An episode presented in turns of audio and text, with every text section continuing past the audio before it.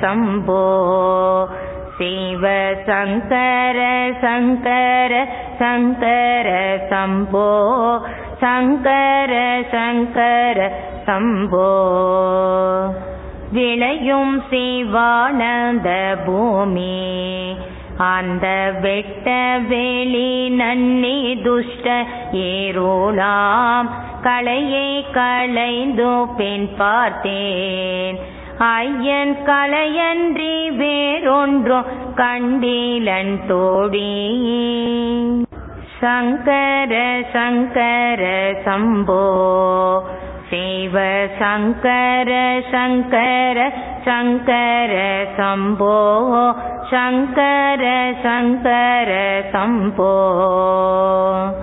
கண்டார் நகை பூயிர் வாழ்க்கை ஏறு கண்காண நீங்கவும் கண்டோம் தோயில் தான்.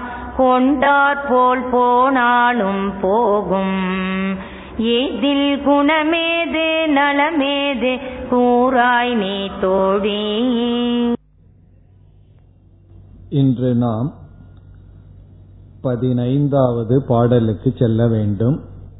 பதினான்காவது பாடலில் என்னையும் தன்னையும் வேறா உள்ளத்து எண்ணா எண்ணாத வண்ணம் இரண்டர நிற்கச் சொன்னதுமோ ஒரு சொல்லே அந்த சொல்லால் விளைந்த சுகத்தை என் சொல்வேன் என்று சொன்னார். அதாவது பரபிரம்மத்தையும் தன்னையும் வேறாக அறியாத வண்ணம் நீ அதுவாக இருக்கின்றாய் என்ற ஒரு சொல்லை சொன்னார். அந்த சொல்லால் விளைந்த சுகத்தை என் சொல்வேன் என்று சொன்னார். அந்த சொல்லை கேட்டு அதனால் வந்த ஆனந்தத்தை நான் அடைந்த சுகத்தை எப்படி எடுத்துச் சொல்வேன்? சாதாரணமாக ஒரு இனிப்பை சுவைத்தாலே அந்த சுவையினால் வருகின்ற இன்பத்தை சொல்ல முடியாது. இப்பொழுது அந்த பிரம்மத்தை நான் என்று தெரிந்து கொண்டதனால் வந்த சுகத்தை நான் எப்படி சொல்வேன் என்று சொன்னார். இனி அந்த சுகத்தை அடுத்த பதினைந்தாவது செய்யுளில் விளக்குகின்றார். இப்பொழுது நாம் பதினைந்தாவது பாடலுக்கு செல்லலாம். விளையும் சிவானந்த பூமி அந்த வெட்டவெளி நன்னி துஷ்ட இருள் ஆம் கலையை களைந்து பின் பார்த்தேன் ஐயன் களையன்றி வேறொன்றும் கண்டிலேன் தோழி. இது நம் அழகான பாடல். விளையும் சிவானந்த பூமி. முதலில் இதனுடைய பொழிப்புரையை பார்ப்போம். இதனுடைய அர்த்தத்தை பார்த்துவிட்டு பிறகு நாம் விளக்கத்திற்கு வரலாம். மீண்டும் மீண்டும் நாம் ஞாபகப்படுத்துகின்ற கருத்து என்னவென்றால் இந்த பாடல்களை நாம் மையமாக வைத்துக்கொண்டு வேதாந்த கருத்துக்களை சிந்தித்துக் கொண்டு வருகின்றோம். அப்படி இதனுடைய பொருள் என்ன? விளையும் சிவானந்த பூமி. இங்கு ஆசிரியர் என்ன செய்கின்றார்? பூமியை பிரம்மத்திற்கு கற்பனை செய்கின்றார். விளையும் பூமியை பிரம்மத்திற்கு ஒரு கற்பனை செய்கின்றார். கீதையில் பகவான் க்ஷேத்திரம் என்று ஷரீரத்திற்கு கற்பனை செய்தார். சரீரம் உடல் என்பது ஒரு விளைகின்ற பூமியைப் போல கற்பனை செய்தார். இந்த இடத்தில் தாயுமானவர் பூமியை பிரம்மத்திற்கு கற்பனை செய்கின்றார். பிறகு அந்த பூமியிலிருந்து என்ன விளைகின்றது? பயிர்கள் வருகின்றது. இங்கு வந்து விளைகின்ற பூமி தரிசு நிலம் அல்ல விளைகின்ற பூமி பயிர் விளைகின்ற நெல் போன்ற பயிர்கள் விளைகின்ற பூமி அந்த பூமி பிரம்மஸ்வரூபம் பிரம்மன் என்றால் அந்த பிரம்மனிடமிருந்து வருவது என்ன? அந்த பூமியிடமிருந்து வருவது என்ன? அதை இங்கு பிரம்மானந்தம் அல்லது ஆனந்தம் அல்லது மோக்ஷம். இப்ப பயிரை எதற்கு உதாரணமாக சொல்கின்றார்? விளைகின்ற பயிருக்கு உதாரணம் வந்து மோக்ஷானந்தம் அல்லது பிரம்மானந்தம். இப்ப பிரம்மனிடமிருந்து பிரம்மன் என்கின்ற பூமியிலிருந்து விளைந்து வருவது ஆனந்தம். எப்படி நிலத்திலிருந்து பயிர்கள் விளைவது போல பிரம்மத்திடமிருந்து விளைவது ஆனந்தம். அதைத்தான் பிரம்மானந்தம் என்று சொல்கின்றோம். நாம் விதைக்கின்றோம். அந்த விதை பயிராக வருவதற்கு முயற்சி செய்கின்றோம். ஆனால் முயற்சி இல்லாமல் என்ன வருகின்றது? களைகள் எல்லாம் வருகின்றது. பிறகு என்ன செய்ய வேண்டும்? அந்த களைகளை நீக்க வேண்டும். களைகளை நீக்கினால்தான் பயிர் வரும். நம்ம களைகளை நீக்காம இருந்து விட்டால் கிராமத்தில் இருக்கிறவங்களுக்கு தான் இது தெரியும். களை எடுக்கிறதுங்கிறது ஒரு பெரிய வேலை. அது அடிக்கடி அது செய்து கொண்டே இருக்க வேண்டும். அப்படி எடுக்காமல் இருந்தால் அந்த பயிர் வந்து வராது. அந்த பயிரை களைகள் மூடிவிடும். அப்படி இங்கு கலை கலைகள் என்ன என்றால் அறியாமை என்று சொல்கின்றார். இப்படி இந்த மூன்று கற்பனை இங்கு செய்கின்றார். பரப்பொருள் பரபிரம்மன் என்பது விளைகின்ற பூமி. அந்த பரபிரம்மன் என்கின்ற விளைகின்ற பூமியில் வருவது பிரம்மானந்தம் சுகம் ஆனந்தம் என்பது. அந்த ஆனந்தத்துக்கு தடையாக இருப்பது கலைகள் ஆகவே என்ன செய்ய வேண்டும்? பூமியில் பிரம்மன் என்கின்ற பூமியில் கலைகளை கலைகளை நான் களைந்தேன். இங்கு கலையாக இருப்பது அறியாமை. அந்த அறியாமை மூடி ஆனந்தத்தை மறைக்கின்றது. பிறகு அந்த கலைகளை கலைந்து பின் பார்த்ததற்கு பிறகு என்ன பயிர் வந்தது? ஆனந்தம் என்கின்ற பயிர் வந்தது. இதுதான் இங்கு தாயுமானவர் இந்த பாடலில் செய்கின்ற கற்பனை. அது கவி நயத்தில் இருக்கிறதுனால எதற்கு எதனுடன் ஒப்பிடுகிறார்ங்கிறது தெளிவாக தெரியவில்லை. சற்று உன்னிப்பாக பார்த்தால் நமக்கு இவைகள் புரியும். இப்போ பூமி வந்து பிரம்மத்திற்கு உதாரணம். ஒன்று. இரண்டாவது வந்து பூமியிலிருந்து விளைகின்ற பயிர்கள் பிரம்மானந்தத்துக்கு உதாகரணம் பிரம்மானந்தம்னா என்னன்னு நம்ம விளக்கத்துல பார்க்க போகின்றோம். பிறகு கலைகள். அது வந்து அறியாமை. இப்ப கலைகளை நாம் களைந்து விட்டால் பூமியிலிருந்து பயிர்களை நன்கு எடுப்பது போல பிரம்மனிடமிருந்து ஆனந்தத்தை எடுக்க வேண்டும் என்றால் அறியாமையை களைய வேண்டும். என்ன பிரம்மனிடம் இருக்கு ஆனந்தம் முழுமையாக பிரம்மங்கிட்ட இருக்கு. ஆனா அது தெரியவில்லையே அந்த ஆனந்தத்தை நான் பிரம்மங்கிட்ட இருந்து எடுக்க முடியவில்லையே என்றால் அது அறியாமை என்ற கலைகளெல்லாம் மூடி இருக்கின்றது. அந்த கலையை களைந்து விட்டால் கவிநயத்துடன் கூறுகின்றார். அவன் கலையன்றி வேறொன்றும் கண்டிலேன்னு சொல்றார். இதுதான் இந்த பாடல்ல இவர் சொல்ல வருகின்ற கருத்து. இனி நம்ம பார்த்தோம்னா இதனுடைய பொழிப்புரை நன்கு நமக்கு புரியும். விளையும் சிவானந்த பூமி. விளையும் என்றால் இந்த இடத்துல ஒரு வார்த்தையை சேர்த்திக்கணும். சுகம் விளையும். சுகத்தை கொடுக்கும் சிவானந்த பூமி. இந்த பூமியே சிவானந்தம் அப்படின்னு சொல்றார். சிவானந்தம் என்று பூமியை இவர் சொல்வது இங்கு பிரம்மத்தை குறிக்கின்றது. அந்த பிரம்மமே ஆனந்த சுரூபமாக சிவானந்தம். ஆனந்தம்னா சுகம் சிவம்னா எப்பொழுதும் மங்களம். மங்களமான சுகத்தை கொடுக்கின்ற ரூபமான பூமி. அது எப்படிப்பட்ட பூமி என்றால் விளையும் விளைகின்ற. அது எதை விளைவிக்கின்ற என்றால் சுகத்தை. இப்ப சுகத்தை விளைவிக்கும் விளையும் சிவானந்த பூமி. இப்ப என்ன செய்கின்றார்? அந்த வெட்ட வெளி நன்னி துஷ்ட இருளாம். நன்னி என்றால் அடைவதற்கு என்று பொருள். அடைவதற்கு நன்னி என்றால் அடைவதற்கு அந்த வெட்டவெளி நன்னி என்றால் இங்கு இங்க வெட்டவெளி என்றால் சிதாகாசம் என்று சொல்லப்படுகிறது. அதுவும் பிரம்மத்தை தான் சிதாகாசத்தை அடைய. சிதாகாசம்னா பிளவுபடாத ஆனந்தத்தை அடைய. அந்த வெட்டவெளி நன்னி இவர் என்ன செய்ய வேண்டுமாம்? அதாவது பூமியே ஆனந்த ரூபமான பிரம்மன் அதிலிருந்து விளைகின்ற வெட்டவெளி என்றால் பிளவுபடாத அந்த பிரம்மத்தை அடைய அதாவது பிரம்மானந்தத்தை அடைய துஷ்ட இருளாம் கலையை களைந்து பின் பார்த்தேன். துஷ்டம் என்றால் மிக மோசமான இருள். இந்த இடத்துல இருள் என்பது அறியாமையை குறிக்கின்றது. துஷ்டமான இருளை இருளாம். அப்ப இருளை எதற்கு உதாரணமாக சொல்கின்றார்? இருள் என்கின்ற கலையை.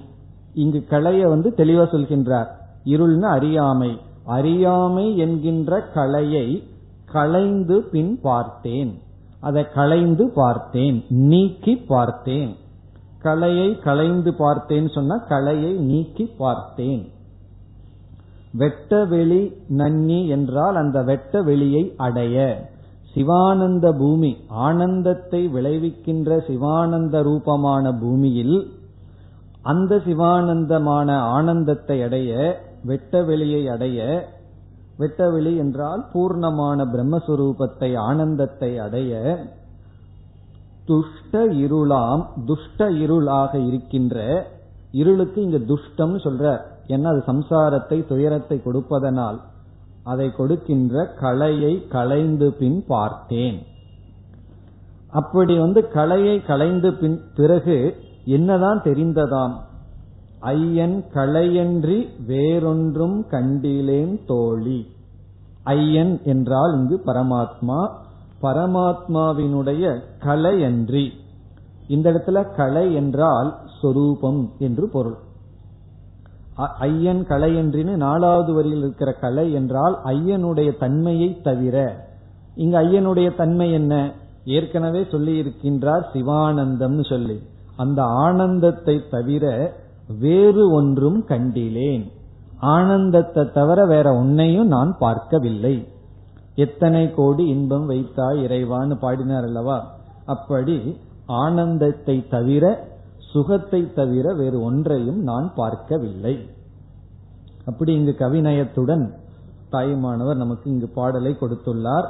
விளையும் சிவானந்த பூமி சுகத்தை விளைவிக்கின்ற சிவானந்த ரூபமாக இருப்பது பூமி அதாவது பிரம்மன் அந்த வெட்ட வெளி என்றால் அப்படிப்பட்ட பிரம்மத்தை அந்த பிரம்மத்திலிருந்து கிடைக்கின்ற ஆனந்தத்தை நன்னி அடைவதற்கு துஷ்ட இருளாம்.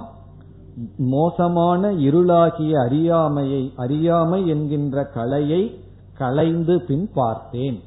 இந்த இடத்துல மூணு கலை கலைன்னு வருது. முதல் கலை என்பது அறியாமையை குறிப்பது.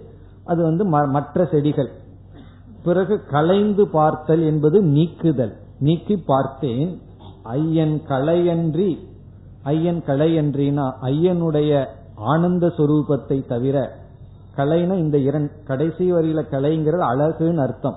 ஒரே கலையா இருக்கின்றார் அப்படின்னு சொன்னா என்ன? இன்னைக்கு என்ன ஒரே கலையா இருக்கு அப்படின்னா ஆனந்தமா இருக்கு அழகா இருக்குன்னு அர்த்தம்.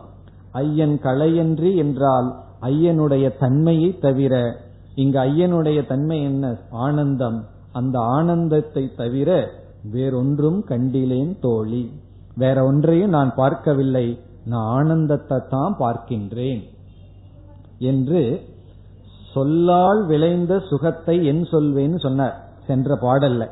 அந்த சொல்லால் விளைந்த சுகத்தை இவர் இவ்விதம் விளக்கி இருக்கின்றார்.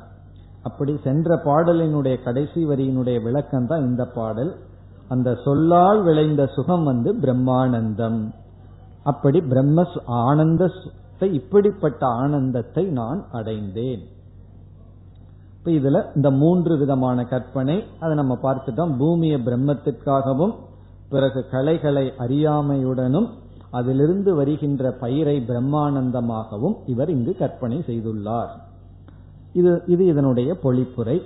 இனி நம்ம விளக்கத்திற்கு வரலாம். இப்ப இங்கு என்ன இந்த பாடலில் இருந்து நம்ம வேதாந்த கருத்துக்களை தெரிந்து கொள்ளலாம் என்று வந்தால் நம்முடைய வாழ்க்கையினுடைய லட்சியத்தை புருஷார்த்தம் என்று சாஸ்திரங்கள் கூறுகின்றது. புருஷார்த்தம்னு சொன்னா நம்முடைய லட்சியம். நம்ம எதை நாடுகின்றோம்? ஒருவரிடம் சென்று நீங்கள் எதை நாடுகிறீர்கள்னா விதவிதமான பொருள்களை சொல்வார்கள். நம்ம கொஞ்சம் அலசி பார்த்தா எல்லாத்திலையும் நம்ம நாடுவது சுகம் அல்லது ஆனந்தம். ஆனந்தத்தை தான் நம்ம நாடுறோம். இல்லையே நான் மோட்டர் சைக்கிளை நாடுறேன்னு சொன்னா அதுல அவன் என்ன கேட்பான்? அதுல எனக்கு சுகம் கிடைக்கின்றது. இல்லை நான் வந்து படிப்பை நாடுகிறேன்னா அதனால எனக்கு சுகம் கிடைக்கும். எனக்கு வீட்டை நாடுகின்றேன்னா அதனால் எனக்கு சுகம் கிடைக்கும். டெலிவிஷனை நாடுகின்றேன்னா அதனால சுகம் கிடைக்கும். ஒரு கால் அதை நம்ம நாடுனதற்கு பிறகு அது நமக்கு துக்கத்தையே கொடுத்து கொண்டிருந்தால் என்ன செய்வோம்? ஒரு காலத்துல நாடிய நாம் அதை நாம் விற்று விடுவோம் அப்படி எதை நாடினாலும் அதுல நம்ம சுகத்தை தான் நாடுகின்றோம். இது வந்து முதல் கருத்து நம்ம புரிந்து கொள்ள வேண்டியது. நம்ம எந்த பொருளை நாடினாலும் அதுல உண்மையான நாட்டம் வந்து இன்பம் சுகம். அதுதான் நம்முடைய புருஷார்த்தம். இப்ப இந்த சுகத்தை சாஸ்திரம் இரண்டாக பிரிக்கின்றது. நம்ம நாடுவது சுகம்னு சொன்னா இந்த ஆனந்தம் அல்லது சுகத்தை இரண்டாக பிரிக்கின்றது. ஒன்று விஷயானந்தம் இனி ஒன்று பிரம்மானந்தம். என்று சுகம் நம்மால் நாடப்படுகின்ற சுகம் இரண்டாக பிரிக்கப்படுகிறது. விஷயானந்தம் இனி ஒன்று பிரம்மானந்தம். இந்த ரெண்டு என்ன என்று பார்த்தால் விஷயானந்தம் என்பது நாம் ஒரு பொருள்களோடு சேர்க்கை வருவதனால் சேர்க்கை வைப்பதனால் வருகின்ற சுகம். விஷய நிமித்த ஆனந்தம். விஷயானந்தம்னா ஒரு விஷயத்தின் நிமித்தமாக வருகின்ற ஆனந்தம் விஷயானந்தம். விஷயத்துடன் சேர்க்கையினால் வருகின்ற ஆனந்தம். ஒரு வீடு வாங்குறோம். அந்த வீட்டில் இருக்கும் பொழுது ஒரு சுகம் கிடைக்கிறது.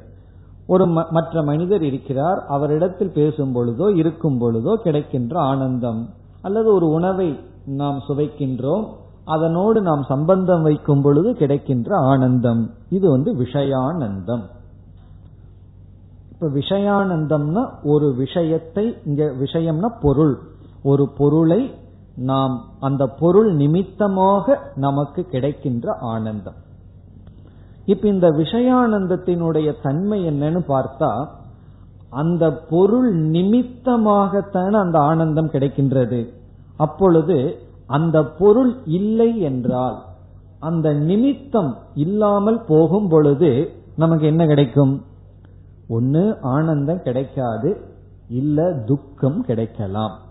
என்ன அந்த பொருள் நிமித்தமா எனக்கு ஆனந்தம் வந்ததுனால அந்த பொருள் இல்லை என்றால் அந்த ஆனந்தம் எனக்கு இல்லை. ஆகவே இந்த விஷயானந்தம் வந்து அந்த பொருளை சார்ந்து உள்ள ஆனந்தம். அந்த பொருளை சார்ந்து தான் இந்த ஆனந்தம் இருக்கு.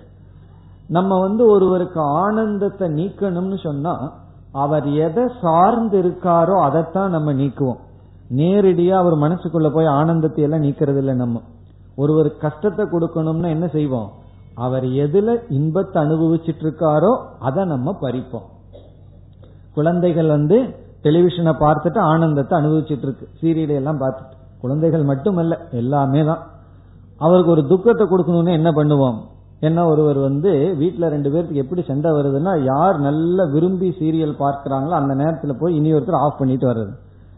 அல்லது வந்து பிளக்க பிடிங்கி வச்சிடுறது அப்ப என்னம்னா உடனே ஒரு துக்கம் வந்துருது. அப்ப அந்த ஆனந்தம் கிடைப்பதில்லை. காரணம் என்ன? அந்த நிமித்தமாக அனுபவிக்கின்ற ஆனந்தம் அதை சார்ந்துள்ளது. டிபெண்ட் ஆனந்தம். ஒன்றை சார்ந்து இருக்கின்ற ஆனந்தம். இது வந்து விஷயானந்தம்னு சொல்றது. பிறகு சில சமயங்கள்ல அந்த விஷயத்துல ஆனந்தம் அனுபவிச்சு அனுபவிச்சு அந்த விஷயத்துக்கே நம்ம அடிமையாக இருக்கின்றோம். அப்படி இந்த விஷயானந்தம் வந்து நம்மை அடிமைப்படுத்துகின்ற ஆனந்தம் அதை சார்ந்திருப்பது. பிறகு இதுல இனியொரு விசேஷமும் இருக்கின்றது. இந்த விஷயத்தை சூக்மமாக்க ஆக்க ஆனந்தம் அதிகரிச்சுட்டே இருக்கும். இப்போ ஒரு பதார்த்தம் எனக்கு பிடிக்குதுன்னு சொன்னா அதை விட கொஞ்சம் நல்ல டேஸ்டா செய்தா இனியும் அதிகமா பிடிக்கும். அப்படி அந்த விஷயானந்தத்தை அதிகரிக்க அதிகரிக்க சூக்மமாக ஆக ஆனந்தமும் அதிகரிக்கும். அதனுடைய தன்மை குறைய குறைய ஆனந்தமும் குறையும். இதெல்லாம் விஷயானந்தம்னு சொல்றது. இதத்தான் நம்ம சாதாரணமா அனுபவித்துக் கொண்டு இருக்கின்றோம். இனி இனி ஒரு ஆனந்தம் இருக்கின்றது.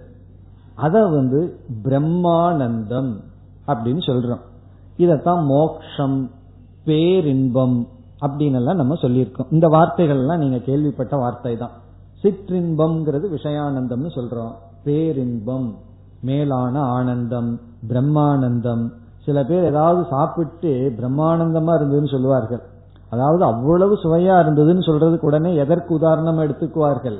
பிரம்மத்தையே கொண்டு வந்து விடுவார்கள். பிரம்மானந்தமா இருந்தது இந்த லட்டுன்னு சொல்லுவார்கள். அப்படி பேரின்பம் அது இனி ஒன்று.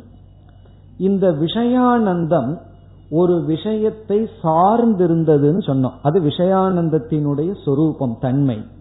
இந்த பிரம்மானந்தம் எதை சார்ந்திருக்கின்றது? ரொம்ப சுலபமா நீங்க சொல்லிடலாம். விஷயானந்தம் விஷயத்தை சார்ந்திருக்குன்னா பிரம்மானந்தம் எதை சார்ந்திருக்கு? எப்படி சொல்லணும்? பிரம்மத்தை சார்ந்திருக்கின்றது. ஒரு பொருள் விஷயானந்தம்னா விஷயத்தை சார்ந்த அந்த ஆனந்தம் இருக்கு. அது விஷயானந்தம்.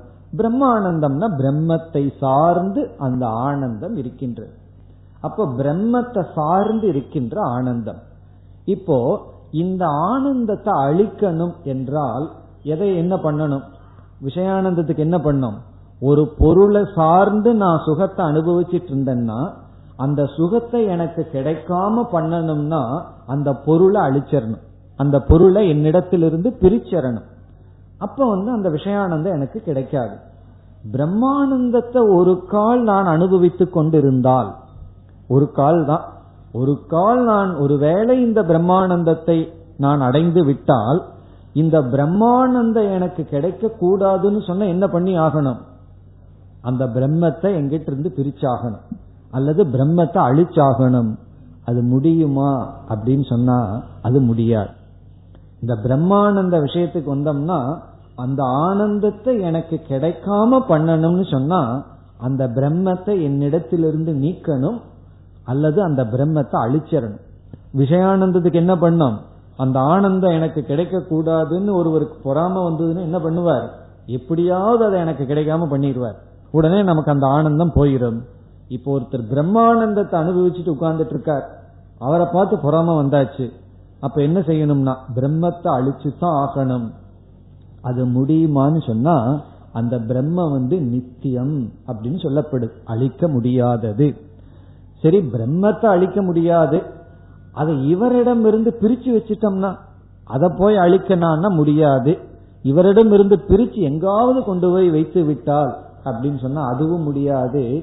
இவர் இவர் தெரிஞ்சிட்ட பிரம்மன் வந்து இதற்கு முன்னாடி சொன்னாரு என்னையும் தன்னையும் வேறாக உள்ளத்து எண்ணாத. வண்ணம். இவர் புரிஞ்சிட்ட பிரம்மன் வந்து இவராகவே இருக்கின்றார். இப்போ என்னிடத்திலிருந்து ஒரு பொருளை பறிக்க முடியும். எங்கிட்ட என்னென்னலாம் பொருள் இருக்கோ அதை யாரு வேணாலும் பறிச்சிடலாம். என்ன எப்படி பறிக்க முடியும்? என்ன எங்காவது பறிக்க முடியுமான்னா என்னிடத்தில் இருக்கிற பொருளை எல்லாம் பறித்து கொண்டு போய் என்ன செய்யலாம்? ஒரு ஜெயில போட்டு பூட்டி வைக்கலாம். ஆனா யாரோட பூட்டி வைக்கிறார்கள்? என்னை பறிக்க முடியாது.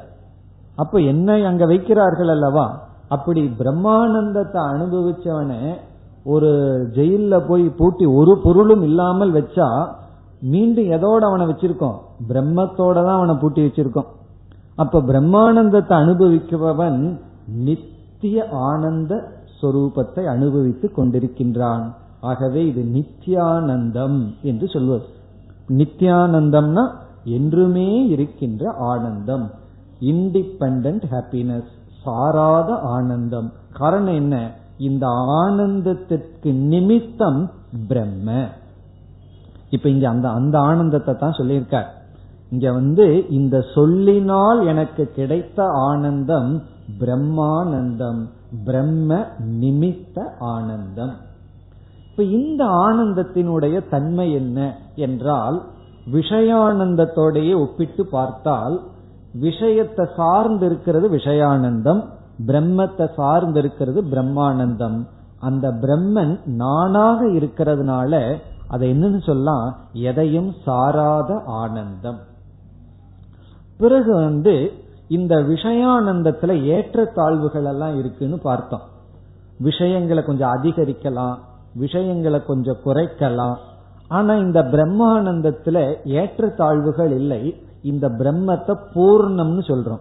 ஏற்கனவே நிறைந்த சொரூபந்தான் இந்த பிரம்மன். ஆகவே இங்க வந்து ஏற்ற தாழ்வுகள் எல்லாம் கிடையாது.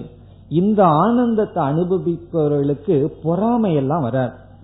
இந்த விஷயானந்தத்தை அனுபவிச்சா பொறாம வந்துடும் ஏன்னா நான் வந்து மூன்று லட்சம் ரூபாய் இருக்கிற காரை அனுபவிக்கும் பொழுது சந்தோஷமா இருக்கு. பிறகு என்னுடன் சேர்ந்து வந்தவர் என்ன பண்றார்? ஆறு லட்சம் ரூபாய் கார் அனுபவிக்கும் பொழுது ஒரு பொறாம வந்துருது அவருக்கு அதிக சுகம் கிடைக்குதேன். ஆனா இந்த பிரம்மானந்தத்துல அந்த ஞானி வந்து பெரிய பிரம்மத்தை அனுபவிக்கிறான். நான் சின்ன பிரம்மத்தை அனுபவிச்சுட்டு இருக்கேன். அப்படிங்கறதெல்லாம் கிடையாது. அப்படி இந்த பொறாம வராதது. பிறகு நிறைவான இந்த ஆனந்தம். இப்ப நம்ம வந்து எது விஷயானந்தம் எது பிரம்மானந்தம்னு பார்த்தோம். இனி அடுத்த கருத்து வந்து இந்த விஷயானந்தத்துக்கு உபாயம் என்ன? பிரம்மானந்தத்துக்கு என்ன உபாயம்னு இப்பொழுது பார்க்கலாம். அதாவது என்ன கிடைச்சா நமக்கு விஷய எதை எதன் மூலமாக விஷயானந்தத்தை அனுபவிக்க முடியும்? எதன் மூலமாக பிரம்மானந்தத்தை அடைய முடியும்? இப்படி சொன்ன உடனே நமக்கு என்ன ஆசை வரும்? எனக்கு விஷயானந்தம் எல்லாம் வேண்டாம் பிரம்மானந்தம் தான் வேணும்னு ஆசை வரும். அப்ப பிரம்மானந்தத்தை அனுபவிக்கிறதுக்கு மார்க்கம் என்ன? சில பேர்த்துக்கு இந்த பிரம்மானந்தம் எல்லாம் ரொம்ப தூரமா இருக்கு இன்னும் கொஞ்ச நாள் எனக்கு விஷயானந்தம் தான் வேணும்னு அவங்களுக்கு என்ன பண்றது? அப்போ அவங்களுக்கு என்ன உபாயம்? இப்ப நம்ம எந்த கருத்துக்கு போறோம்? விஷயானந்தத்தை அனுபவிக்கிறதுக்கு மார்க்கம் என்ன? மீன்ஸ் உபாயம் என்ன? பிரம்மானந்தத்தை அனுபவிக்கிறதுக்கு உபாயம் என்ன? அந்த கருத்துக்கு சென்றால் இது நான் ஒன்னு உதா ஒரு உபாயத்தை சொன்னா இனி ஒரு உபாயத்தை நீங்களே சொல்லிவிடலாம். அதாவது விஷயானந்தத்துக்கு உபாயம் வந்து புண்ணியம் அப்படின்னு சொல்றோம்.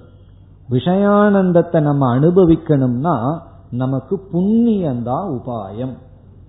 நமக்கு புண்ணியம் இருந்தா தான் இந்த லௌகிக சுகத்தை எல்லாம் அனுபவிக்க முடியும். புண்ணியம் இல்லை என்றால் விஷயானந்தத்தை அனுபவிக்க முடியாது. இத வந்து நம்ம வாழ்க்கையில நல்லா பார்க்கலாம். நீங்க எல்லாம் பார்த்து கொண்டு இருப்பீர்கள். ஒருவன் வந்து ரொம்ப ஏழையா இருப்பான். ஆனா பார்த்தீங்கன்னா இருக்கிறதுல ரொம்ப சந்தோஷமா சாப்பிட்டு தூங்கிட்டு நல்லா இருப்பான். நல்லா தூங்கிட்டு இருக்கிறத சாப்பிட்டு சந்தோஷமா இருப்பான். ஒருவருக்கு ரொம்ப செல்வம் இருக்கும். ஆனா உடல்ல எல்லா நோயையும் பகவான் கொடுத்திருப்பார். பிறகு அந்த செல்வத்தை யார் அனுபவிப்பான்னா அந்த வீட்டுல வேலை செய்யற வேலைக்காரன் அல்லது அவர் வளர்க்கிற நாய். அதுதான் அனுபவிக்கும். அந்த நாய்க்கு எவ்வளவு வேணா கொடுத்து பிஸ்கட் வாங்குறாரோ அதை இவர் சாப்பிட முடியாது. ஏன்னா அதை விட மோசமான பிஸ்கட் தான் இவர் சாப்பிட்டாகணும். அப்படி உடல்ல நோய் வந்துடும் காரணம் என்னன்னா விஷயங்கள் இருந்தாலும் விஷயத்தை ஓட சம்பந்தம் வச்சு நமக்கு சுகத்தை கொடுக்கணும்னா அதிர்ஷ்டங்கிற புண்ணிய நம்ம கிட்ட இருந்தா தான் சுகத்தை அனுபவிக்க முடியும். அப்போ எவ்வளவு விஷயானந்தத்தை நம்ம அனுபவிக்கிறோம்ங்கிறது புண்ணியத்தின் அடிப்படையில். இப்ப செய்த புண்ணியம் அல்ல எப்பவோ செய்த புண்ணியம். அதனாலதான் சில பேர் அதர்மத்தில் இருந்த இருந்து கொண்டிருக்கும் பொழுதுமே சிலர் சுகமா இருப்பார்கள். நமக்கு அதை பார்த்த உடனே மனசு ஒரு மாதிரியா இருக்கும். அவன் இவ்வளவு பாவம் பண்ணிட்டு இருக்கானே ஏன் சுகமா இருக்கான்னா? அது ஏற்கனவே செஞ்சு வச்ச புண்ணியம் இப்ப வேலை செஞ்சிட்டு இருக்கு. இப்ப பண்றதுக்கு அவர் பின்னாடி அதை அனுபவிப்பார். அந்த கால்குலேஷன்ல நமக்கு தெரியாதனாலதான் குழப்பம் வருது. அப்படி ஒருவன் ஒரு நேரத்துல சுகத்தை அனுபவிக்கிறான்னா அது புண்ணிய நிமித்தமாகத்தான் விஷயானந்தத்தை அனுபவிக்க முடியும். இந்த புண்ணியத்தை நம்ம கரன்சி போல புரிஞ்சுக்கலாம் பணம் போல. பணம் இருக்கிற வரைக்கும் நம்ம என்ன பண்ணுவோம்? பொருள்களை வாங்குவோம். பணம் தீர்ந்துட்டா பொருளை வாங்க மாட்டோம். இந்த மாச சம்பளம் வாங்குறவங்க ஒரு இருபது நாள் பாருங்க. இப்பெல்லாம் இருபது நாள் இல்ல ஏதோ ஒரு பத்து பதினஞ்சு நாள். அப்படியே பொருள்களா குவியும். அதற்கு பிறகு அப்படியே ஒடுங்கி இருப்பார்கள் அடுத்த சம்பளம் வாங்குற வரைக்கும். காரணம் என்ன? அந்த பணம் தீர்ந்து விட்டால் பொருள் வராது. அதே போலதான் புண்ணியம் புண்ணியம் இருக்கிற வரைக்கும் விஷயானந்தத்தை அனுபவிச்சுட்டு இருப்போம் புண்ணியம் தீர்ந்தவுடன் உடனே விஷயானந்தத்தை அனுபவிக்க முடியாது. ஒரு லட்டு எடுத்துக்கிறோம். லட்டு எடுத்துட்டு பா பெரிய லட்டுன்னு வச்சுக்குவோமே திருப்பதி லட்டுன்னு வச்சுக்குவோமே ரொம்ப பெருசா இருக்கே. அதுல வந்து சாப்பிட்டு முடிச்சதற்கு பிறகு சாப்பிட்றோம். ஒரே எல்லா லட்டையும் சாப்பிடணும்னு ஆசை வருது. நம்ம ஒரு பத்து ஒரு பாதி லட்டு சாப்பிடுற வரைக்கும் தான் நமக்கு புண்ணியம். அதற்கு மேல என்ன புண்ணியம் கிடையாது. அதுக்கு மேல சாப்பிட முடியாது. ஏதோ மண்ணை சாப்பிடுற மாதிரி தான் உள்ள போயிட்டு இருக்கும் அதுக்கு மேல சுகம் வரலையேன்னா அந்த நேரத்துல புண்ணியம் ஓவர்னு அர்த்தம். அப்படி புண்ணியம் இருக்கிற வரைக்கும் தான் சுகம். புண்ணியம் தீர்ந்து விட்டால் உடனே பாவம் வந்ததுன்னா உடனே துக்கம் வந்துடும் எந்த பொருள் நிமித்தமா சுகத்தை அனுபவிச்சுட்டு இருந்தோமோ அதே பொருள் நிமித்தமா துக்கத்தையும் அனுபவிப்போம்.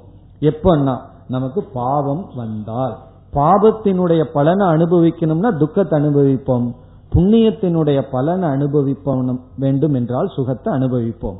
அப்போ உபாயம் விஷயானந்தம் உங்களுக்கு வேண்டும்னு விரும்பினா புண்ணியத்தை தான் சேகரிக்க வேண்டும்.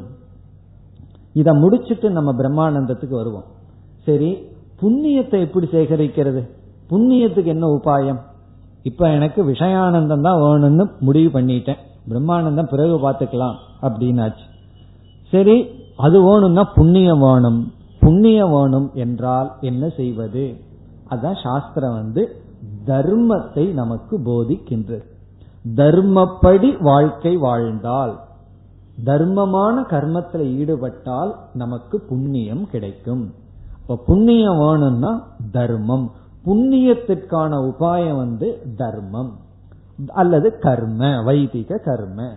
வேதத்துல சொன்ன கர்மங்கள் நம்முடைய கடமைகளை செய்வது தர்ம நெறிப்படி வாழ்தல். இப்ப எப்பவாவது ஒருவன் தர்ம நெறிப்படி வாழ்ந்து அவனை அறியாமையாவது வாழ்ந்து புண்ணியத்தை சேகரித்து அந்த புண்ணியத்தின் பலனாக இந்த லௌகிக சுகத்தை அனுபவிக்கின்றார்கள். இது வந்து விஷயானந்தத்தை குறித்த கருத்து. இனி நம்ம பிரம்மானந்தத்துக்கு போவோம். நமக்கு முக்கியமா விசாரம் பண்றது பிரம்மானந்தம் தான். ஆனா அதை அனுபவிக்க உபாயம் என்ன? அங்க வந்து புண்ணியம். இங்க நம்ம என்ன சொல்றோம்? ஞானம். பிரம்மானந்தத்தை அனுபவிக்க ஞானம் உபாயம். ஞானம்தான் மார்க்கம். விஷயானந்தத்தை அனுபவிக்கிறதுக்கு புண்ணியம்னு பார்த்தோம். புண்ணியம் இருந்தா லௌகிக சுகங்கள் எல்லாம் கிடைக்கும். நான் பிரம்மானந்தத்தை அனுபவிக்கணும்னா எனக்கு என்ன தேவை? அறிவு தேவை ஞானம் தேவை.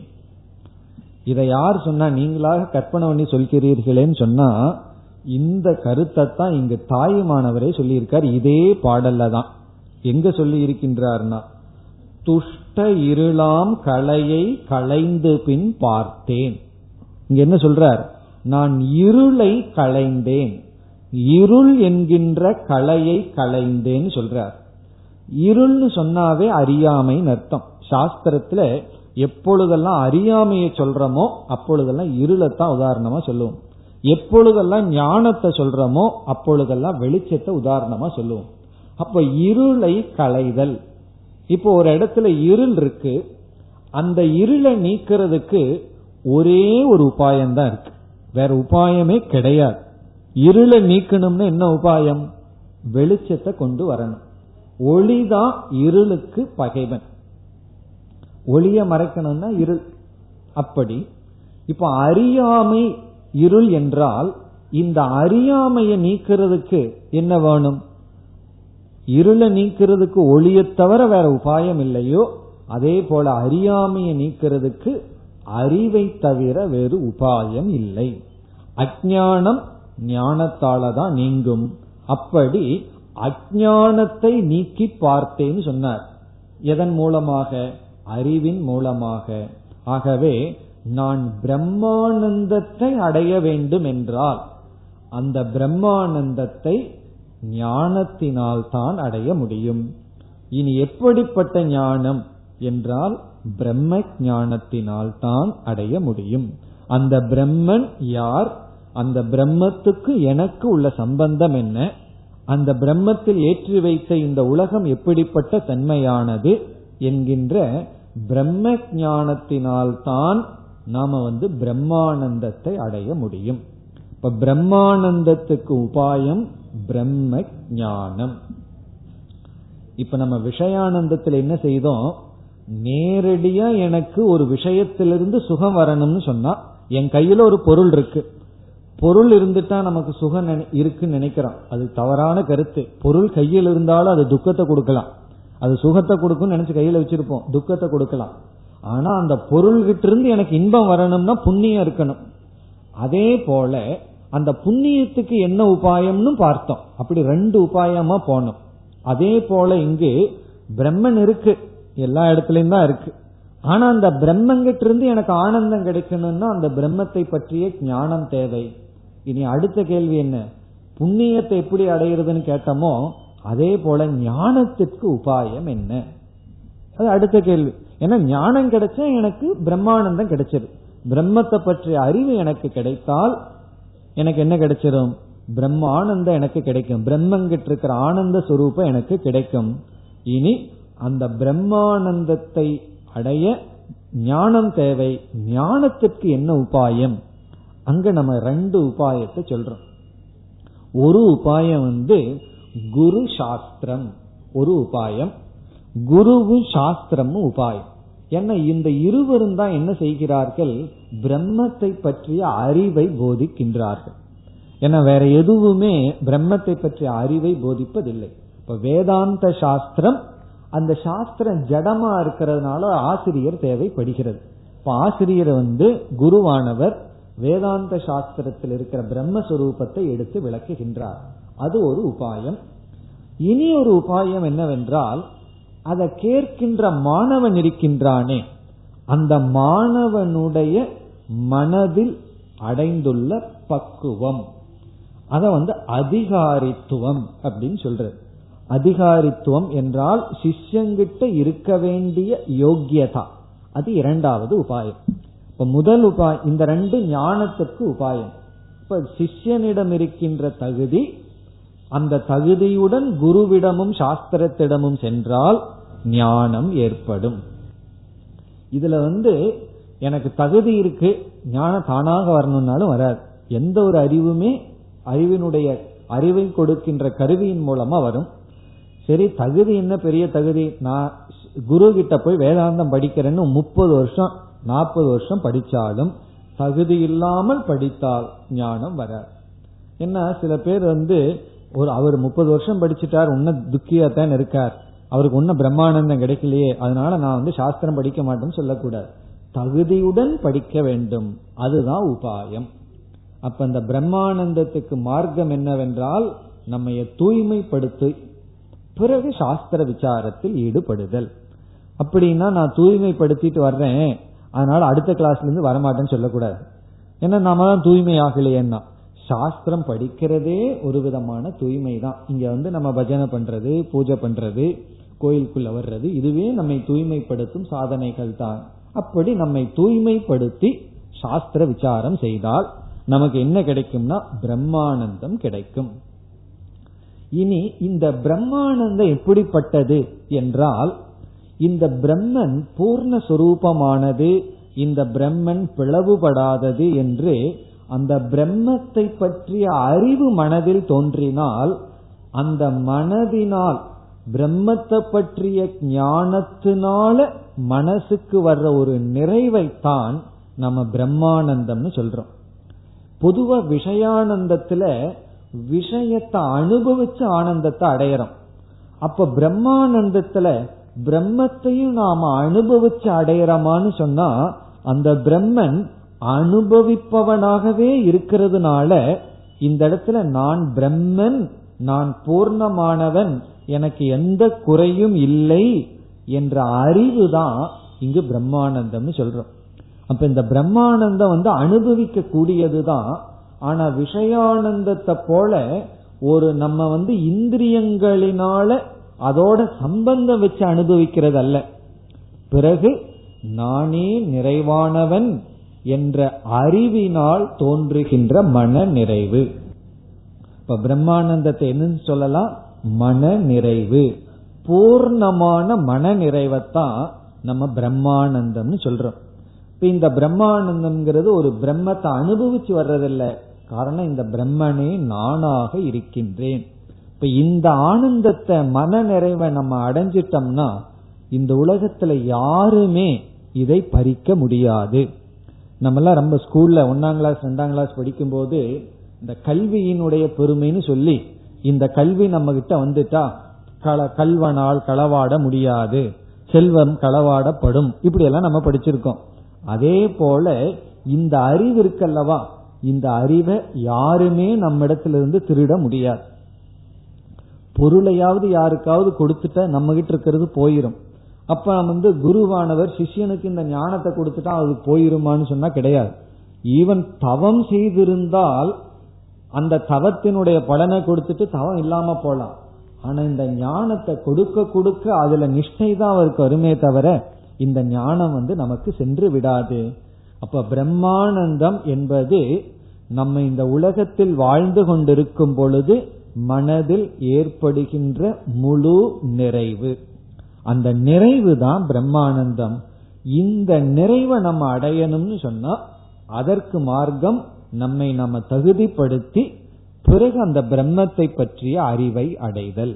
அந்த அறிவை அடையணும்னா கேட்கணும். அவ்வளவு சுலபமா நம்ம யாருகிட்டையும் காதை கொடுத்துட மாட்டோம். நம்ம யாராவது சுலபமா காதை கொடுத்துருவோமா? யாருகிட்டயாவது? அது காரணம் அந்த அகங்காரம் இருக்கே. அது இனியொருத்தர்கிட்ட அவ்வளவு சுலபமா பெண்ட் ஆகாது. சரியான இடத்துல ஸ்ரத்த வரணும்னா சித்த சுத்தி ரொம்ப தேவை. அப்படி தூய்மையான மனதை அடைந்து அதன் விளைவாக விசாரத்தில் ஈடுபட்டு அந்த விசாரத்தை சில பேர் பத்து வருஷம் ஈடுபடலாம் சில பேர் ஒரு நாள் ஈடுபடலாம். இப்படியாவது அந்த விசாரத்தை நமக்குள் செய்து அந்த பிரம்மத்தை பற்றிய அறிவை அடைந்தால் நமக்கு பிரம்மானந்தம் கிடைக்கின்றது. அப்ப இங்க தாய்மானவர் என்ன சொல்லியிருக்கார்? அந்த பிரம்மானந்தத்தை இங்க வந்து சிவானந்தம்னு சொல்லியிருக்கார். அந்த சிவானந்த பூமியை இருந்து விளைகின்ற பயிரான ஆனந்தத்தை அடைய நான் துஷ்ட இருளாம் கலையை களைந்து பின் பார்த்தேன். அந்த இருள்ங்கிற கலையை களைஞ்சு பார்த்ததற்கு பிறகு ஐயன் கலையன்றி வேறொன்றும் கண்டிலேன். நான் பார்க்கிறதெல்லாம் ஆனந்த சுரூபமான பிரம்மன்தான். நான் என்ன ஆனந்த சுரூபின்னு தெரிஞ்சிட்டா நான் பார்க்கிறதெல்லாம் ஆனந்த சுரூபமான பிரம்மந்தான் அந்த பிரம்மந்தான் இந்த உலகத்தில் இருக்கின்றது. இதெல்லாம் ரொம்ப அழகா நம்மளுடைய சம்பிரதாயத்துல நடராஜர் வந்து ஆனந்த நடனம் ஆடிக்கொண்டிருக்கின்றார் சொல்லி வச்சிருக்காங்க. அவர் வந்து அந்த மகிழ்ச்சியில அப்படியே ஆடிக்கொண்டு இருக்கின்றாராம். அப்படி ஆனந்த தாண்டவம் சொல்லுவது அப்படி பார்க்கிறதெல்லாம் இந்த உலகமே இறைவனுடைய ஆனந்தத்தினுடைய தாண்டவம். அப்படி பார்க்கிறதெல்லாம் அவனுடைய கலை. அவனுடைய கலை அவனுடைய அழகு அவனுடைய அவனுடைய ஆனந்த சுரூபந்தான் இப்படி நாம் பார்த்து கொண்டு இருக்கின்றோம். அப்ப என்ன சொல்ற? முன்ன வந்து இந்த உலகத்தை எவ்வளவு தூரம் நிந்திச்சிருக்கார் தாய்மானவர். இது முன்னாடி பாடலை எல்லாம் பார்த்தா தெரியும். எல்லாத்தையும் சிலதெல்லாம் ரொம்ப இழிவாக பேசி இருக்கின்றார் அதெல்லாம் வைராகியம் வர்றதுக்காக. இனி அடுத்ததும் பேச போற. இந்த பாடல்லையே நம்ம மீண்டும் பார்க்க போறோம். ஆனா இந்த இடத்துல நான் பிரம்மானந்தத்தை அடைந்த பிறகு இந்த உலகத்தை பார்த்த பின் இந்த உலகத்துல அந்த பிரம்மத்தை தவிர அவன் கலையன்றி வேறொன்றும் கண்டிலேன்னு சொல்லி மிக அழகான பாடல். இது சென்ற பாடலினுடைய விளக்கம் போல. அதாவது விளைந்த சுகத்தை என்னென்று சொல்வேன்னு சொல்லிட்டு விளையும் சிவானந்த பூமின்னு ஆரம்பிக்கிறார். அந்த சிவானந்த பூமி விளைகின்ற அந்த பிரம்மனிடம் நான் இப்படிப்பட்ட ஆனந்தத்தை அடைந்துள்ளேன் என்று கூறினார். இனி நம்ம அடுத்த பதினாறாவது பாடலுக்கு செல்லலாம். கண்டார் நகைப்பு உயிர் வாழ்க்கை. இரு கண்காண நீங்கவும் கண்டோம் துயில்தான். கொண்டார்போல் போனாலும் போகும். இதில் குணமேது நலமேது கூறாய் நீ தோழி. போன பாடல்ல இவர் பேசிய கருத்துக்கும் இந்த பாடல்ல உடனே டாபிக் மாறுறார். காரணம் என்ன? அவ்வளவு சுலபமா பிரம்மானந்தத்தை அடைய முடியுமா?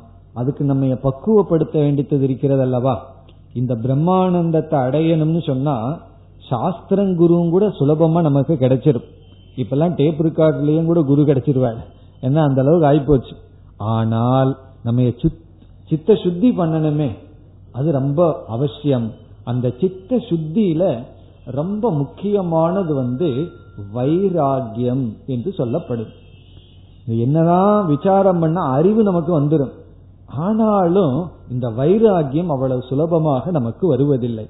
ஆகவே வைராகியத்தை நமக்கு கொடுப்பதற்காக இந்த பாடலை தாய்மானவர் நமக்கு கொடுத்திருக்கின்றார். என்ன நமக்கு சித்த சுத்தியுடன் தான் வேதாந்தத்தை அணுகணும்னு பார்த்தோம்.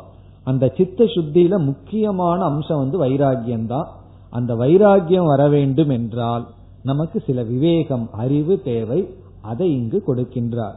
இப்ப முன் பாடல்ல என்ன சொன்னார்? ஐயன் கலையென்று வேறொன்றும் கண்டிலேன்னு சொன்னவர் இனி இந்த உலகத்தை எல்லாத்தையும் நிந்திக்க போகின்றார். உடனே மாறுறார். இப்ப என்ன இப்படி சொல்லிட்டு இருந்தவர் இப்படி வந்து விட்டாரேனா?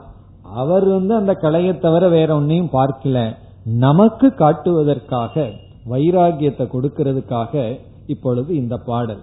இங்கும் நம்ம இதனுடைய பொழிப்புரையை பார்த்து பிறகு விளக்கத்திற்கு வரலாம். என்ன சொல்றார்? கண்டார் நகைப்பு உயிர் வாழ்க்கை. இரு கண்காண நீங்கவும் கண்டோம் துயில்தான். கொண்டார் போல் போனாலும் போகும். இதில் குணமேது நலமேது கூராய்னி தோழி. இங்க கண்டார் என்ற சொல்லுக்கு பொருள் விவேகத்தை உடையவர்கள் அறிவை உடையவர்களுக்கு. எப்படிப்பட்ட அறிவுனா பிரம்ம ஜானம் அல்ல இந்த உலகத்தை பற்றிய அறிவை உடையவர்களுக்கு. இந்த உலகத்தை எல்லாம் கொஞ்சம் ஆராய்ச்சி செய்து அறிவை உடையவர்களுக்கு நகைப்பு உயிர் வாழ்க்கை. இந்த உயிர் வாழ்க்கை வந்து இந்த ஜீவிதம் இருக்கே இந்த உலகத்துல வாழ்ற வாழ்க்கை அது சிரிப்புக்கு நகைப்புக்கு உகந்தது. ரொம்ப சீப்பானதுன்னு சொல்ற யாருக்கு அறிவுடையவர்களுக்கு இந்த வாழ்க்கையே ஒரு நகைப்புக்கு சமம் அப்படின்னு சொல்ற. அதாவது இந்த முழு பாடல்லையே இந்த உலகத்தினுடைய அனித்தியத்துவத்தை சொல்றார் அதுதான் சாரம். இந்த உலகம் வந்து நிலையற்றது. இந்த நிலையற்ற உலகத்தை விஷயானந்தத்தை நாடிக்கொண்டு இருக்காதீர்கள். அதைத்தான் இங்க சொல்ற. விஷயானந்தத்துல வைராகியம் வந்தா தான் பிரம்மானந்தத்துக்கு வர முடியும். ஆகவே இந்த வாழ்க்கையினுடைய நிலையற்ற தன்மையை கூறுகின்றார். வள்ளுவரும் நிலையாமையை பற்றி எல்லாம் பேசி இருக்கின்றார். அப்படி இந்த நிலையாமையை இங்க பேசும் பொழுது சொல்றார் கண்டார் என்றால் இந்த உலகத்தை சற்று ஆராய்ச்சி செய்தவர்களுக்கு உயிர் வாழ்க்கை நகைப்பு. இது வந்து சிரிப்புக்கு உரியது. இந்த உயிர் வாழ்க்கை வந்து சிரிக்கத்தக்கது. இந்த குழந்தைகள் வந்து பொம்மையை வச்சு விளையாடிட்டு இருக்கும். அது ஒரு வீடு கட்டும். அது ஒரு இலையை வச்சு சாப்பாடு பண்ற மாதிரி பண்ணும். எல்லாம் பரிமாறி சாப்பிடும். இதையெல்லாம் நம்ம பார்த்து என்ன பண்றோம்? சிரிக்கிறோம். அவ்வளவுதான். காரணம் என்ன? இல்ல கற்பனையில இந்த குழந்தைகள் எல்லாம் விளையாடிட்டு இருக்கு பிறகு என்ன பண்ணும் தெரியுமா? அந்த குழந்தைகளுக்கு ரொம்ப சந்தோஷம் வந்ததுன்னா கட்டின வீட்டை மேல ஏறி முதிச்சு எல்லாம் அழிச்சிட்டு வந்துடும் அப்படி இந்த மண்ணெல்லாம் கொட்டி இருந்தா குழந்தைய விளையாடுறது போல அதை பார்த்து நம்ம என்ன பண்ணுவோம்? சிரிப்போம்.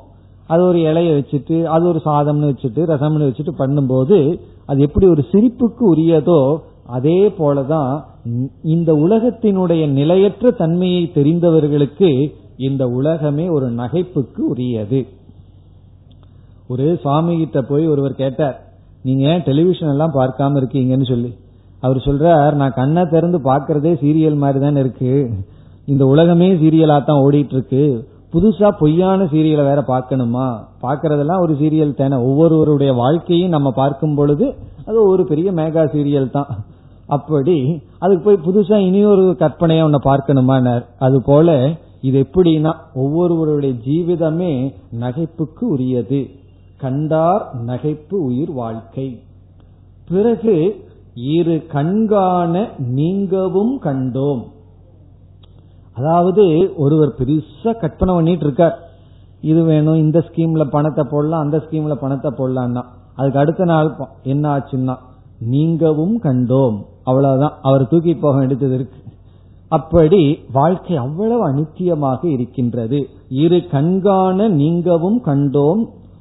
இது இரு கண்காணன்னா அதை பார்த்துட்டு இருக்கும் பொழுதே அந்த வாழ்க்கை வந்து அது நிலையற்ற தன்மையாக சென்று விடுகிறது. இரு கண்காண நீங்கவும் கண்டோம்னா ஆள் வந்து பார்த்துட்டு இருக்கிறதுக்கு ஆள் வந்து போயிடுற. இந்த சங்கராச்சாரியாருடைய வாழ்க்கையை ஒரு படத்தில் எடுத்தார்கள். அதுல வந்து இந்த மாதிரி ஒரு ஒரு சீன் வருது. சங்கர சிறு வயதில் இருக்கும் பொழுது இப்படி ஒரு காட்சியை பார்க்கிற மாதிரி அங்கு ஒரு கற்பனை செய்து அந்த படத்தை எடுத்தார்கள். அதாவது சிறு பையனா இருக்கும் பொழுது அந்த காலத்துல தெரு நாடகத்துல எதை போடுவாங்கன்னா உபனிஷத்து தான் போடுவார்கள். அப்படி கட்டோபனிஷத்து வந்து தெரு நாடகமா இருக்கு. அங்க வந்து யமதர்ம ராஜாவா ஒருத்தன் நடிச்சிட்டு இருக்கான். பிறகு வந்து அதுக்கு அடுத்த நாள் அவர் அப்படி நடந்து போகும்போது அவன் செத்து கிடக்குறானா. அவனை சுத்தி நாலு பேர் அழுதுட்டு இருக்காங்களாம். இதை அவர் பார்க்கிறார். நேத்து தான் இவன் யமதர்மராஜாவா நடிச்சிட்டு இருந்தான். இன்னைக்கு அவன் செத்து கிடக்குறானே இவனே போயிட்டானே யமதர்மராஜா கையிலன்னு சொல்லி பார்க்கிற மாதிரி ஒரு காட்சி. அதாவது இது எதை குறிக்குதுன்னு சொன்னா இதை பார்த்த உடனே அவருக்கு ஒரு நிலையாமை வந்துதான். யமதர்மன் ஆடிட்டு இருந்தவனுடைய நிலை என்னன்னா அவன் யமனுக்கு சென்று விட்டான். அப்படி இரு கண்காண நீங்கவும் கண்டோம். நம்ம பார்த்துட்டு இருக்க இது சென்று விடுகிறது. ஆகவே இந்த வாழ்க்கை எதை போல்? துயில்தான் கொண்டார் போல் போனாலும் போகும். இது வந்து உறக்கத்தை போல. நம்ம உறங்குறோம் நிச்சயம் கிடையாது எந்திரிப்போம்னு சொல்லு. எப்ப வேணாலும் பூகம்பம் வரலாம். கொஞ்ச நாளைக்கு முன்னாடி வந்தது. பிறகு என்ன ஆச்சுன்னா நமக்கு அவ்வளவு ஒரு நம்ம நாட்டுல வந்து அவ்வளவு தூரம் நமக்கு பக்குவம் அடைஞ்சிடுது போல் இருக்கு. இதே பூகம்பம் வெளிநாட்டுல வந்திருந்தா என்ன சொல்கிறார்கள்? வெடி வெடி யாரும் தூங்கி இருக்க மாட்டாங்களாம். நம்ம கொஞ்ச நேரத்துல போய் படுத்து தூங்க ஆரம்பிச்சிட்டோம். அவ்வளவு சந்தோஷமா. அப்படி ஆனா மறுபடியும் கொஞ்ச நேரத்துல வந்து நம்ம வீழ்ந்து இந்த உலகத்திலிருந்து போயிருக்கலாம். ஆனா ஏதோ நமக்கு பிராரப்தம் இருக்கு இன்னும் இருந்து கொண்டு இருக்கும். அப்படி துயில் தான். இது வந்து ஒரு கனவு போல உறக்கம் போல. கொண்டார் போல் போனாலும் போகும். தூங்க போனா அது போல வாழ்க்கை எப்ப வேணாலும் போலாம். இப்படிப்பட்ட வாழ்க்கையில இதில் இந்த வாழ்க்கையில குணமேது நலமேது கூறாய் இதுல என்ன குணம் இருக்கு? என்ன நலம் இருக்கு? கூறாய் நீ தோழி. கேக்குற? நீ சொல்லுதான் பார்ப்போம். என்ன குணம் இருக்கு? என்ன குணம்னா இதுல என்ன உண்மையான சுகம் இருக்கின்றது? இன்பம் இருக்கின்றது. பிறகு என்ன நலம் இருக்கின்றது? இந்த வாழ்க்கையில விஷயானந்தத்துல இருந்து கொண்டு இருக்கின்ற வாழ்க்கையில என்னதான் சுகம் இருக்கு? நீ கூறாய். என்று கொஞ்சம் நம்ம தட்டி எழுப்புகின்றார். இந்த உலகம் பொருள் பணம் அப்புறம் மற்ற உறவினர்கள் இப்படியே ஓடிக்கொண்டிருக்கின்றாயே. இது மிக மிக அனித்தியமாக நிலையற்றதாக இருக்கின்றது என்று வைராகியத்தை கொடுக்கறதுக்காக இந்த பாடல். மிக எளிமையான பாடல் தான். இப்ப இந்த பாடலை மீண்டும் பார்த்தோம்னா கண்டார் நகைப்பு உயிர் வாழ்க்கை. இந்த உயிர் வாழ்க்கை வந்து இது வந்து ஒரு வேடிக்கை ஆனது ஒரு விளையாட்டு ஆனது ஒரு சிரிப்புக்கு நகைப்புக்கு உரியது. இரு கண்காண நீங்கவும் கண்டோம். இரு கண்ணுன்னு சொல்ற நம்ம ரெண்டு கண்ல பார்த்துட்டு இருக்க எல்லோருமே சென்று விடுகிறார்கள் மடிந்து விடுகிறார்கள் இறந்து விடுகிறார்கள். துயில்தான் கொண்டார். போல் போனாலும் போகும். இப்ப உறங்கிக் கொண்டிருப்பவர்கள் போல இந்த வாழ்க்கை எப்பொழுது வேண்டுமானாலும் சென்று விடலாம். இதில் குணமேது நலமேது கூறாய் நீ தோழி. இதுல என்னதான் குணம் இருக்கு என்னதான் நலம் இருக்கின்றது என்று இப்ப இந்த பாடலினுடைய இனி விசாரத்திற்கு வரலாம். இந்த பாடல்ல இருந்து நமக்கு என்ன சொல்கிறார்னு சொன்னா வைராகியத்தை நமக்கு போதிக்கின்றார். இப்ப எதுல வைராகியம் வரணும்? நம்ம சென்ற பாடல்ல பாற்ற விசாரத்தையே துணையா எடுத்துக்கொண்டு விஷயானந்தத்துல வைராகியம் வந்து பிரம்மானந்தத்திற்கு நம்ம வர வேண்டும். இப்ப விஷயானந்தத்துல வைராகியம் வந்தாச்சுன்னு சொன்னா நம்ம எதை விடணும்? விஷயானந்தத்தை அனுபவிக்கிறதுக்கு என்ன உபாயமோ அதை விட்டுட்டு பிரம்மானந்தத்தை அனுபவிக்கிறதுக்கு என்ன உபாயமோ அந்த உபாயத்தை எடுத்துக்கணும். நம்ம அதையும் சேர்ந்து பார்த்திருக்கோம். விஷயானந்தத்துக்கு என்ன உபாயம்னா புண்ணிய உபாயம். புண்ணியம் வேணும்னு சொன்னா விதவிதமான தர்மகாரியம் எல்லாம் பண்ணிட்டு இருக்கிறது இனி விஷயானந்தத்தை விடுத்து பிரம்மானந்தத்துக்கு வர வேண்டும் சொன்னா அதுலயும் நமக்கு புண்ணியம் தேவைப்படுது. அந்த புண்ணியம் வந்து சுகத்துக்காக அல்ல அந்த புண்ணியம் சித்த சுத்திக்காக தேவைப்படுது. அப்ப நம்ம வாழ்க்கை எப்படி ஆரம்பிக்கணும்னா கர்மயோகத்தில் ஆரம்பிச்சு நமக்கு எனக்கு புண்ணியம் எல்லாம் வேண்டாம் சுகம் எல்லாம் வேண்டாம்னு அந்த சங்கல்பத்தை துறந்து நம்ம ஒரு கர்மம் பண்றோம்னா அதனால எனக்கு பணம் வேண்டாம் புண்ணியம் வேண்டாம். பிறகு என்ன தேவை? சித்த சுத்தி தான் வேண்டும்னு சொல்லி நம்ம வாழ்க்கையை ஆரம்பிக்க வேண்டும். இப்போ அதுதான் நமக்கு உபாயம். இப்ப இங்க என்ன இவர் போதிக்கின்றார்? நமக்கு வந்து விஷயானந்தத்திலிருந்து பிரம்மானந்தத்துக்கு வரணும்னா சித்த சுத்தி. அதுல முக்கிய பங்கு வைராகியம்னு பார்த்தோம். இப்ப வைராகியம்ங்கிறது என்ன? என்றால் இங்கு சொன்ன விவேகத்திலிருந்து உதிப்பதுதான் வைராகியம். இந்த வைராகியம் பலவிதமான வைராகியம் இருக்கு.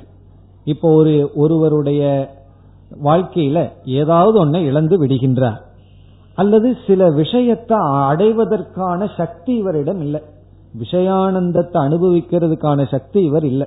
புண்ணியத்தை சம்பாதிக்கிறதுக்கோ பொருளை அனுபவிக்கிறதுக்கான சக்தி இல்லை. உடனே அந்த சீச்சி இந்த பழம் புளிக்குங்கிற கதை நமக்கு தெரியுமே. இதை நம்ம அடைய முடியலன்னா அதுல குறை சொல்லிட்டு போயிடுறது. ஏன்னா நம்மால அடைய முடியவில்லை. அப்படி இந்த வைராகியமானது தோல்வியினால் வரலாம். சோர்வுல வரலாம். அந்த பொருளை அனுபவிக்கிறதுக்கான சக்தி இல்லை. அதனால முடியாதுங்கிறதுனால வைராகியம் அதனால என்ன செய்யலாம்? அந்த நேரத்துல ஒரு வெறுப்புணர்வு வரலாம். அப்படித்தான் சிலர் வந்து சொல்கிறார்கள் சந்நியாசமே எதற்குனா நீ இந்த உலகத்துல வாழ்றதுக்கு லாய்க்கு இல்லையா? போய் சன்னியாசம் எடுத்துக்கோன்னு சொல்லுகிறார்கள். அது அது அல்ல அது வந்து ஒரு சந்நியாசம் அல்ல. சந்நியாசம்ங்கிறது இந்த உலகத்துல எதை வேணாலும் அடையலாம். பொருள் அடையலாம் புகழ அடையலாம் எதை வேணாலும் சம்பாதிக்கலாம். ஆனால் என்னுடைய முயற்சி அதுல நான் செலவிட விரும்பவில்லை அப்படின்னு சொல்லி இந்த அறிவினால வந்தாதான் அது வைராகியம். பிறகு அப்பொழுது வந்த தோல்வியினாலேயோ அல்லது இயலாமையினால் வந்தா அதை நம்ம வைராகியம் சொல்வதில்லை. அப்படி சொல்லணும்னு ஆசை இருந்தா மசான வைராகியம் சொல்லிடுவோம். சுடுகாடு வரை இருக்கிற வைராகியம் அது வந்து யாராவது இறந்துட்டா அப்பதான் போய் பாருங்க அவங்க இடம். எல்லா தத்துவமும் பேசுவார்கள். எது வரைக்கும்னா சுடுகாட்டுல விட்டுட்டு பிறகு அந்த வைராகியத்தையும் சுடுகாட்டிலேயே விட்டுட்டு வந்து விடுவார்கள். அது வரைக்கும் தான் அந்த வைராகியம் இருக்கும். அப்படி இருக்கக்கூடாதுன்னு சொல்லி விவேகத்திலிருந்து வைராகியம் உற்பத்தி ஆகணும். அது என்ன விவேகம்ங்கிறது தான் இங்க சொல்கின்றார்கள். அதாவது நிலையாமையை பார்த்தல். இந்த நிலையாமையை உணர்கின்ற விவேகம். வள்ளுவர் வந்து ரொம்ப அழகான ஒரு உதாரணத்தோடு நிலையாமையை சொல்றார். அதாவது பொருள் நமக்கு வரும் பொழுது எப்படி வருமா? சபை நிறைவது போல் வரும்னு சொல்ற ஒரு சபை வந்து நிறைவது எப்படின்னா ஒரு அரை மணி நேரத்துக்கு முன்னாடி ஒருவர் வருவார். அப்புறம் ஒரு அஞ்சு நிமிஷம் கழிச்சு இனி ஒருவர் வருவார். அப்படி கொஞ்சம் கொஞ்சமா தான் சபை நிறையும். நம்ம வேதாந்த கிளாஸுக்கு அப்படி சபை நிறைய கூடாது கிளாஸ் ஆரம்பிக்கும் போது எப்படி சபை இருக்கணும்? முழுமையா இப்ப எவ்வளவு பேர் இருக்கீங்களோ அவ்வளவு பேர் இருந்தா தான் சொல்பவர்களுக்கும் சரி கேட்பவர்களுக்கும் சரி நன்மை. இந்த இசை கச்சேரி சபை வேணா அப்படி வேணா நிறைஞ்சிட்டு போகட்டும். கொஞ்சம் கொஞ்சமா நிறையுமா? அப்படி பொருள் நமக்கு கொஞ்சம் கொஞ்சமா தான் வருமா? ஆனா சபை எப்படி களையும்னா கிளாஸ் முடிஞ்ச உடனே அஞ்சு நிமிஷத்துல யாரும் இருக்க மாட்டார்கள். அப்படியே வெறிச்சோடி கிடக்கும். அப்படி எல்லாம் சென்று விடுவார்கள். அப்படி வள்ளுவர் சொல்றார் நமக்கு பொருள் வந்து கொஞ்சம் கொஞ்சமா வரும். சபை நிறைவது போல நம்ம விட்டு போக ஆரம்பிச்சதுன்னு சொன்னா சபை களைவது போலன்னு சொல்றார். அப்படி சபை எப்படி முடிஞ்ச உடனே எல்லாம் அடுத்த அஞ்சு நிமிஷத்துல அவங்கவுங்க வீட்டுக்கு நம்ம ஓடிடுறோம். அப்படி இந்த உலகம் நிலையாமையை பற்றி அவர் சொல்கின்றார். இப்படி இந்த உலகம் அவ்வளவு நிலையற்றது. இதுல போய் குணம் இல்லை நலம் இல்லை ஆகவே எதுல குணமும் நலமும் இருக்கின்றதோ அதை நாட வேண்டும். அது என்னன்னா அது பிரம்மானந்தம் என்று நமக்கு வைராகியத்திற்காக இந்த பாடலை கூறினார். இனி நாம் அடுத்த வகுப்பில் அடுத்த பாடலுக்கு செல்லலாம். ஓம் போர் நமத போர் நமிதம் போர் போர் நமுதச்சதேம் பூர்ணய பூர்ணமாதாய பூர்ணமேவாவசிஷ்யதேம் ஓம் சாந்தி சாந்தி சாந்திஹி